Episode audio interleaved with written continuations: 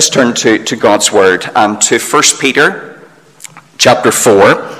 And we're going to consider um, verses 1 through to 6. So if you have that open, that would be, that would be really good and just help you to follow and hear what God is saying. Let's just pray.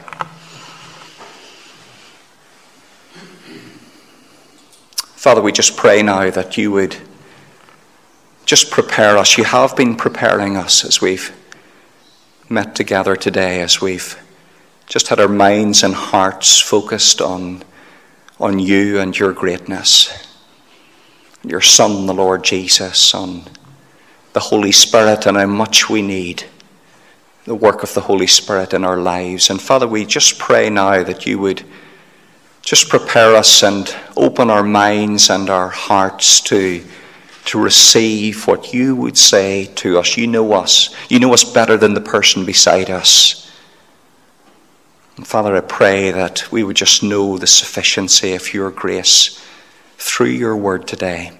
In Jesus' name, Amen. I wonder do you ever feel like turning back? Ever feel like turning back? A lot of people in Sweden that we've encountered who feel like turning back. It's, it's tough going as a Christian. Perhaps you know others and they said that they followed Jesus at one time and they've turned back. Maybe through especially difficult times. You felt that at times, and maybe, maybe there's no one else that you've even told Maybe it's just been one thing after another to the point that you think, I, I, I don't know if I can take any more.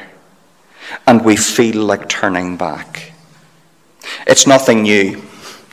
The people that Peter was writing to were most likely experiencing similar thoughts in the face of suffering, which was probably scorn and mocking at, at this point.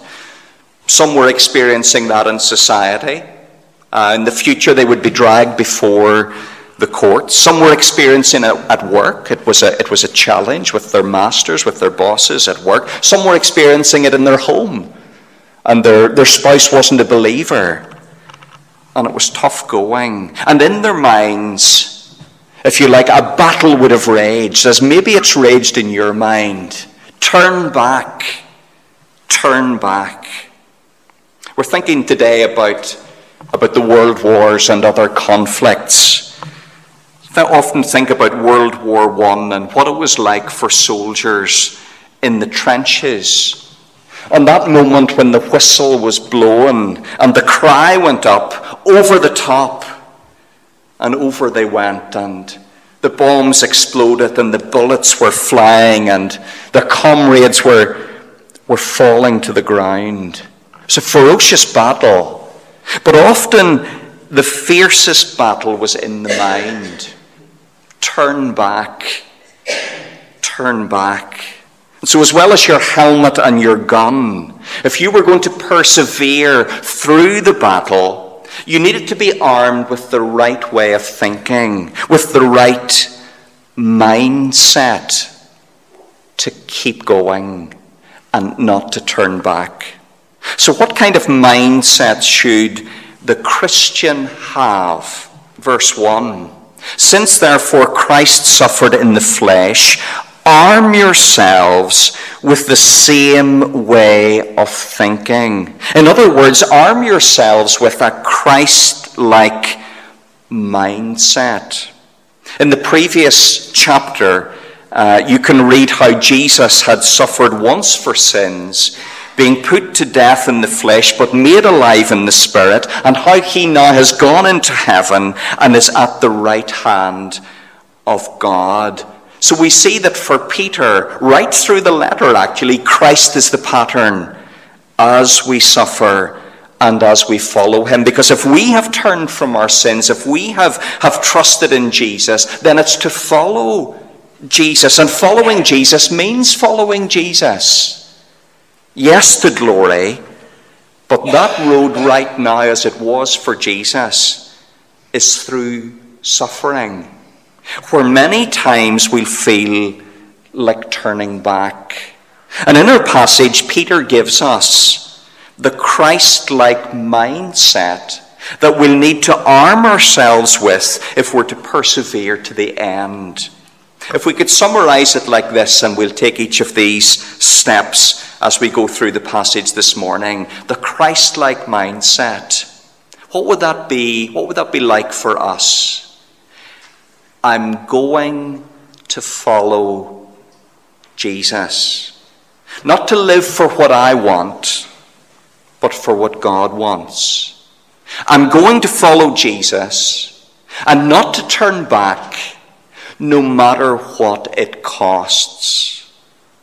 I'm going to follow Jesus and not to lose sight of the end because it will be worth it. So, firstly, I'm going to follow Jesus not to live for what I want, but for what God wants. Before I would become a soldier, self is my commander. But when I join the army, I get a new commander. Yes, there are times that the old commander, self, will still demand obedience. Do your own thing. But I can say to the old commander, You're not in charge anymore. I submit to my new commander, not to live for what I want, but what my new commander wants. Verse 1 continues Whoever has suffered in the flesh has ceased from sin. What does Peter mean? Well, if we think about it like this once sinful self was my commander. But when by faith I was joined to Jesus, sin ceased to be my commander. Jesus is my new commander. It's not that I never sin. Because sin no longer is my commander, I can say, No, you're not in charge anymore. I submit to my new commander not to live for what I want, but for what he wants. In other words, I can say, Yes, sir, to God and not to self. Verse 2 so as to live for the rest of the time in the flesh, no longer for human passions, but for the will of God. Back in the garden, this was the mindset that Jesus was armed with. Not my will, but yours be done. And so, if we are to follow him, then this is to be our mindset also. But what does it mean? No longer to live for human passions, but for the will of God. Well, Peter gives these believers some examples of what these human passions would have looked like in their lives. Verse 3 doing what the Gentiles want to do, living in sensuality and passions, drunkenness, orgies, drinking parties, and lawless idolatry. But what would that look like in our lives? Well, doing what we want to do. Living our lives the same way as everyone else is living their lives. If we think of some parallels to what Peter was saying to them, that could be watching the same films as everyone else, maybe going to the same parties as everyone else, perhaps telling the same jokes, perhaps taking the same view of relationships as everyone else. Or maybe the more respectable human passions would call louder to us, just wanting the same success as everyone else for ourselves, for our children, the same lifestyle as everyone else, the same image as everyone else. Essentially, human passions, whether back there and then or here and now, are self centered desires that are fighting to become the controlling desires in our lives, calling us just to live the way that everyone else is living. To say, Yes, sir. They're passions that Peter has described earlier in the letter as the passions of flesh which wage war against your soul, calling us to obey. Peter says we're to be armed with a Christ like mindset that says no to human passions, but yes to the will of God. Instead of saying yes, sir, to self and what I want, to say yes, sir, to God and what He wants. So, what does He want? Well, Andy helpfully read further down in the chapter, and you can maybe take time to read it at home. What he describes there is not self centered living, but other centered living. Keep loving one another, show hospitality to one another. As each has received a gift, use it to serve one another in order that in everything God may be glorified through Jesus Christ. You see, saying yes to sinful self, saying yes to living like everyone else is living, is essentially a selfish thing.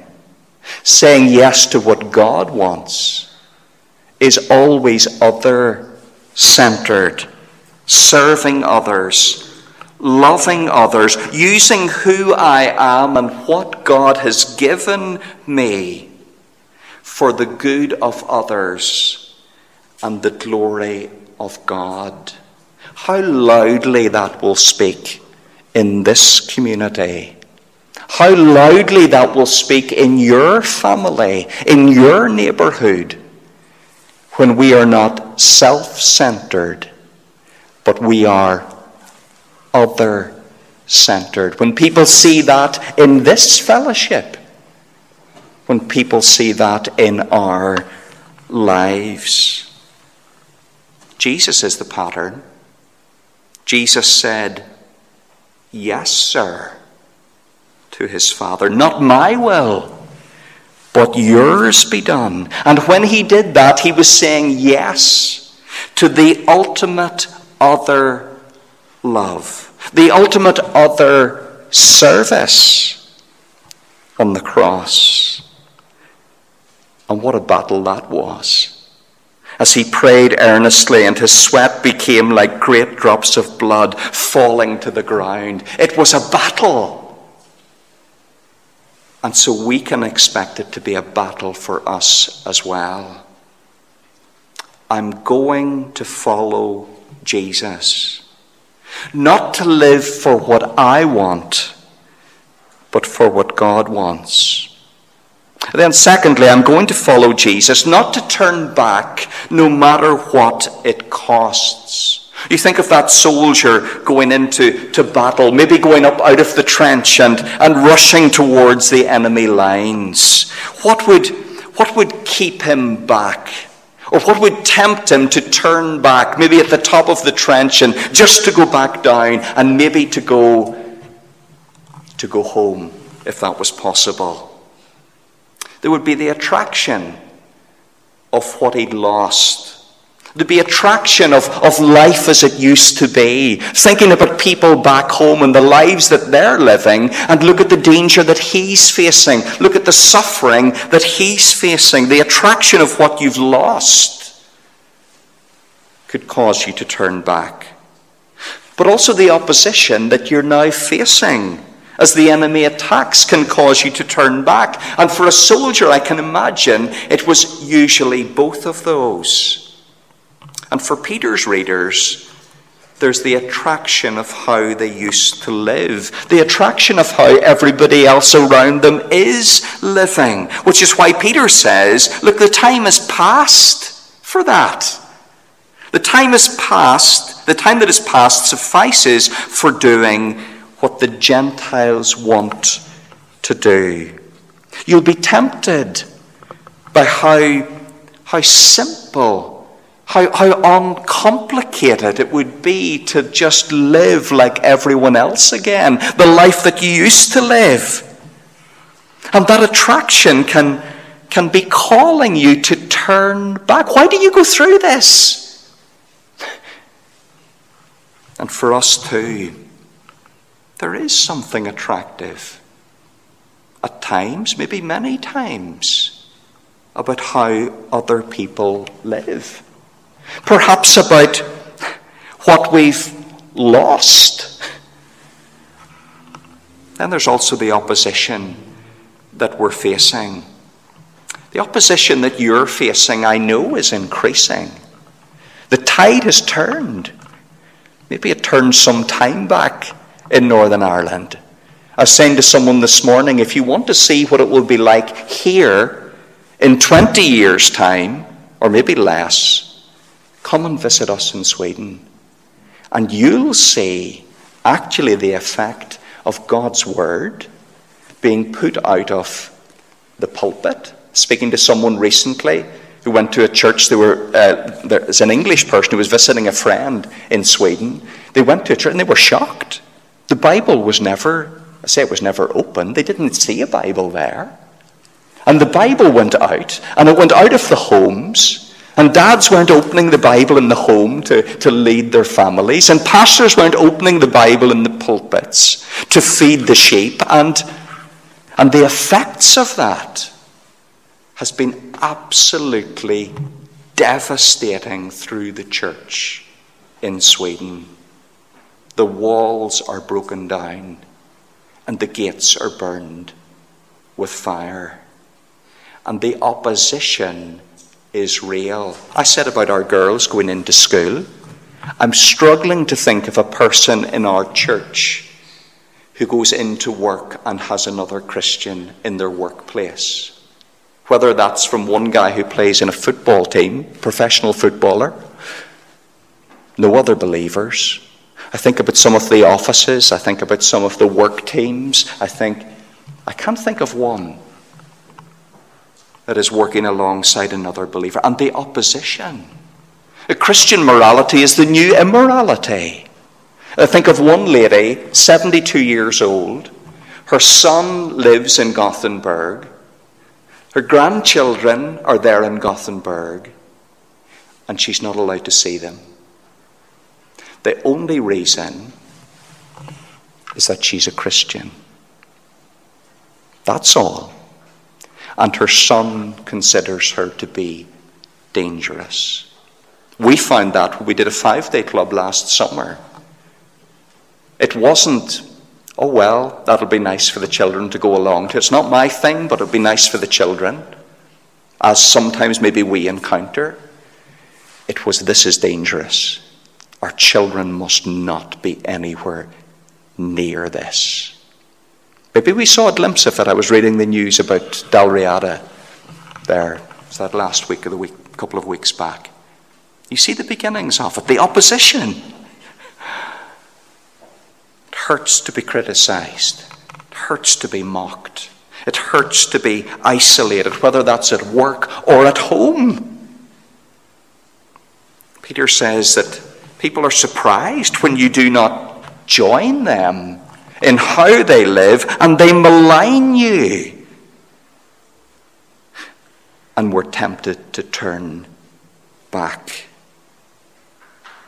For Jesus, Satan tried everything to turn him back from going to Jerusalem, everything to keep him from the cross, from saying yes to the will of his Father. But Jesus set his face to go to Jerusalem. Through blood and sweat and tears, no turning back. So that through paying the ultimate cost, he might bring us to God so that we would follow him with the same mindset no turning back, no matter what it costs. And it will cost. And it's going to cost more. We had um, recently a lovely um, young lady, student, who came to us in church in Gothenburg. She's just, she's just gone back to her, her family in China. She was sharing with us um, for prayer one Sunday afternoon about her home church in Beijing. She showed us some pictures when they'd been put out of their, their building, not allowed to rent a building. Um, and there they were, and they were in the snow. And the pastor was standing with the Bible, and he, was, he, he almost looked like a snowman. And, and you could see the, the people gathered around. And some of them, the opposition at home for this girl, parents aren't believers. Oh boy, it's difficult at home. But you know the thing that really struck me was that they were smiling. And she said, Do you know it's been the most wonderful experience to be part of that church? And everything that it's costing them to be part of a people who are rejoicing in the Lord Jesus and counting it a privilege to suffer with Him and for Him. It costs and it will cost, and it will cost more. Our final point running a marathon, if we could change the picture from war a little bit, it's also a mental battle, perhaps more than a physical battle. It's a mental battle. The person who's running, and they can see the others who, who aren't running. And, and they're having a lovely day out, and they're having an ice cream, or they're um, with their family and smiling and laughing, and, and the suffering the runner is going through. But the worst thing, if you've ever done, done a race, maybe a 10k or a half, or maybe a full marathon, the worst thing is when you see other people stopping. Um, we've the the world's largest half marathon in Gothenburg every year, 65,000 runners. And they've got taxis that will take you back to the, to the start line, finish line again. And lots of people turn back because it's, it's tough. But what I've never seen, never, in any of those races, I've never seen someone turning back when the end is in sight. There's no taxi in the home straight. There's no taxi near the finish line when people can see the finish line and what's to come. And there they are standing with the medal. There's no one turning back.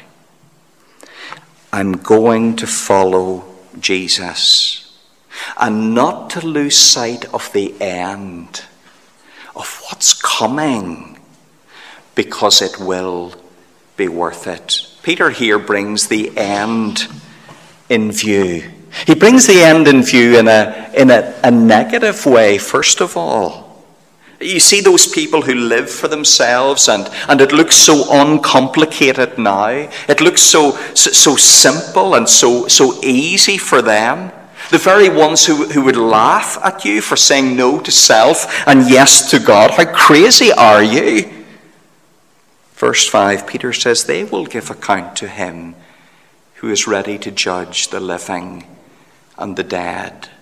That's those who are still alive when Jesus returns, and those who have already died, which means everyone.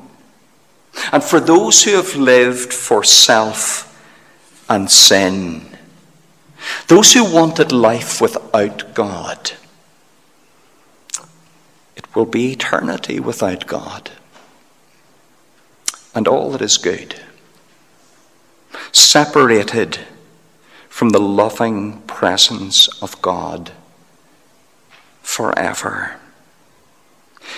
But for those who heard the gospel, for those who turned in repentance and faith to Jesus, to, to follow Him, not to live for what I want, but for what God wants, not to turn back no matter what the cost Though judged in the flesh, Peter says, the way people are, and I think he's referring to the, the scorn and the suffering that we face as believers, that is to, to test us, which he's going to go on to speak about later in the letter.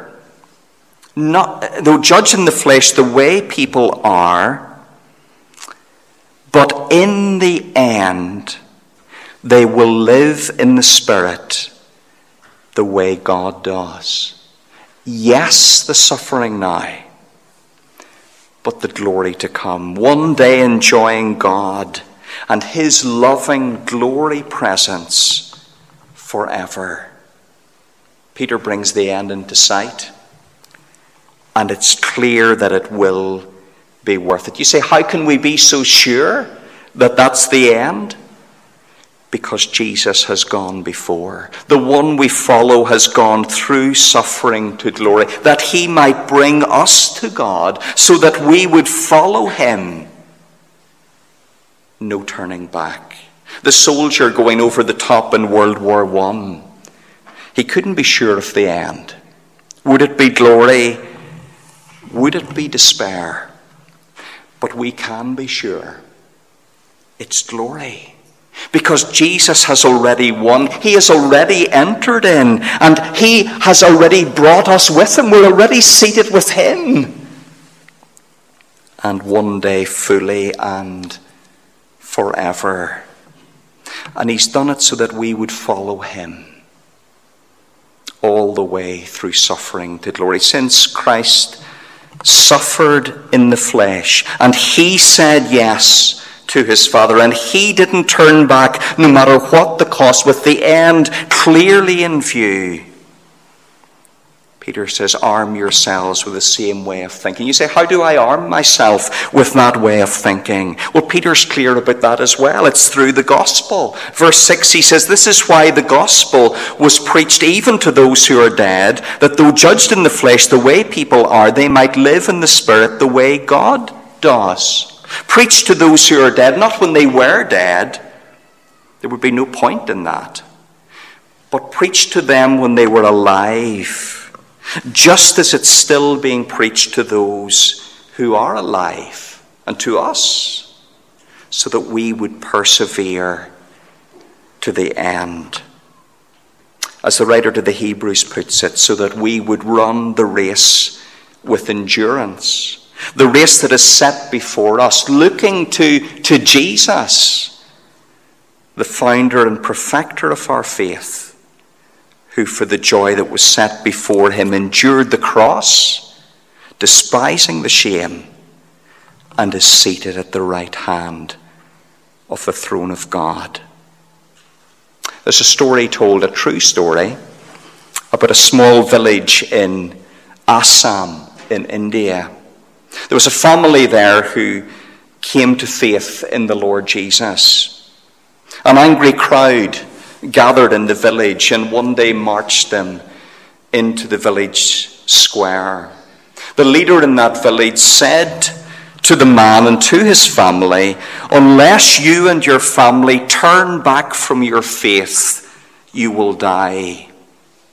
The man simply replied, I have decided to follow Jesus, and there's no turning back.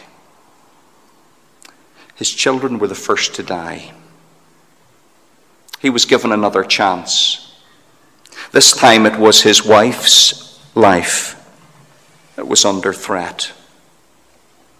He said, Even though it's only me that's left, I'm still going to follow Jesus.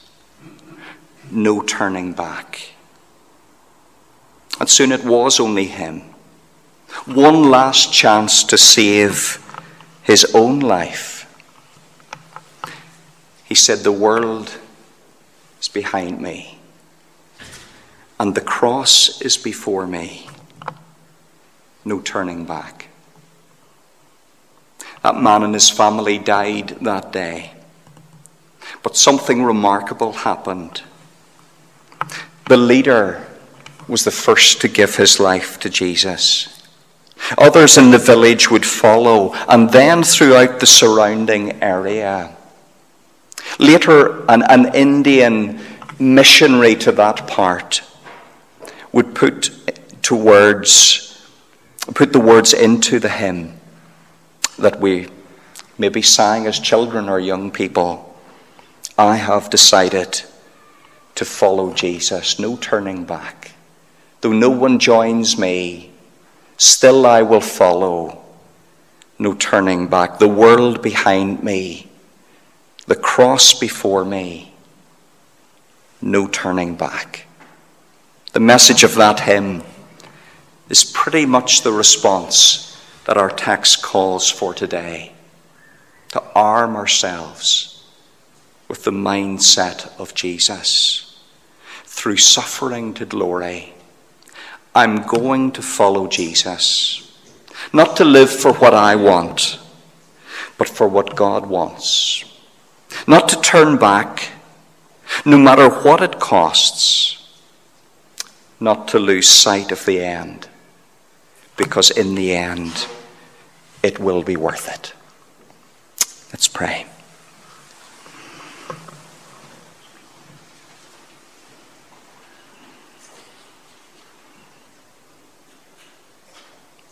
Father, we pray that through the gospel we would be strengthened for the battle. Father, we pray that through the gospel that you would give us that mindset of the Lord Jesus each day to say no to sin and yes to following him not to turn back no matter what it costs. And may we have the end in view. And may we recognize the certainty and the hope that we have in the Lord Jesus, the glory that is His that one day we will share in. And give us grace, we pray, even when others are turning back, to keep on and to persevere to the end. In Jesus' name we pray. Amen.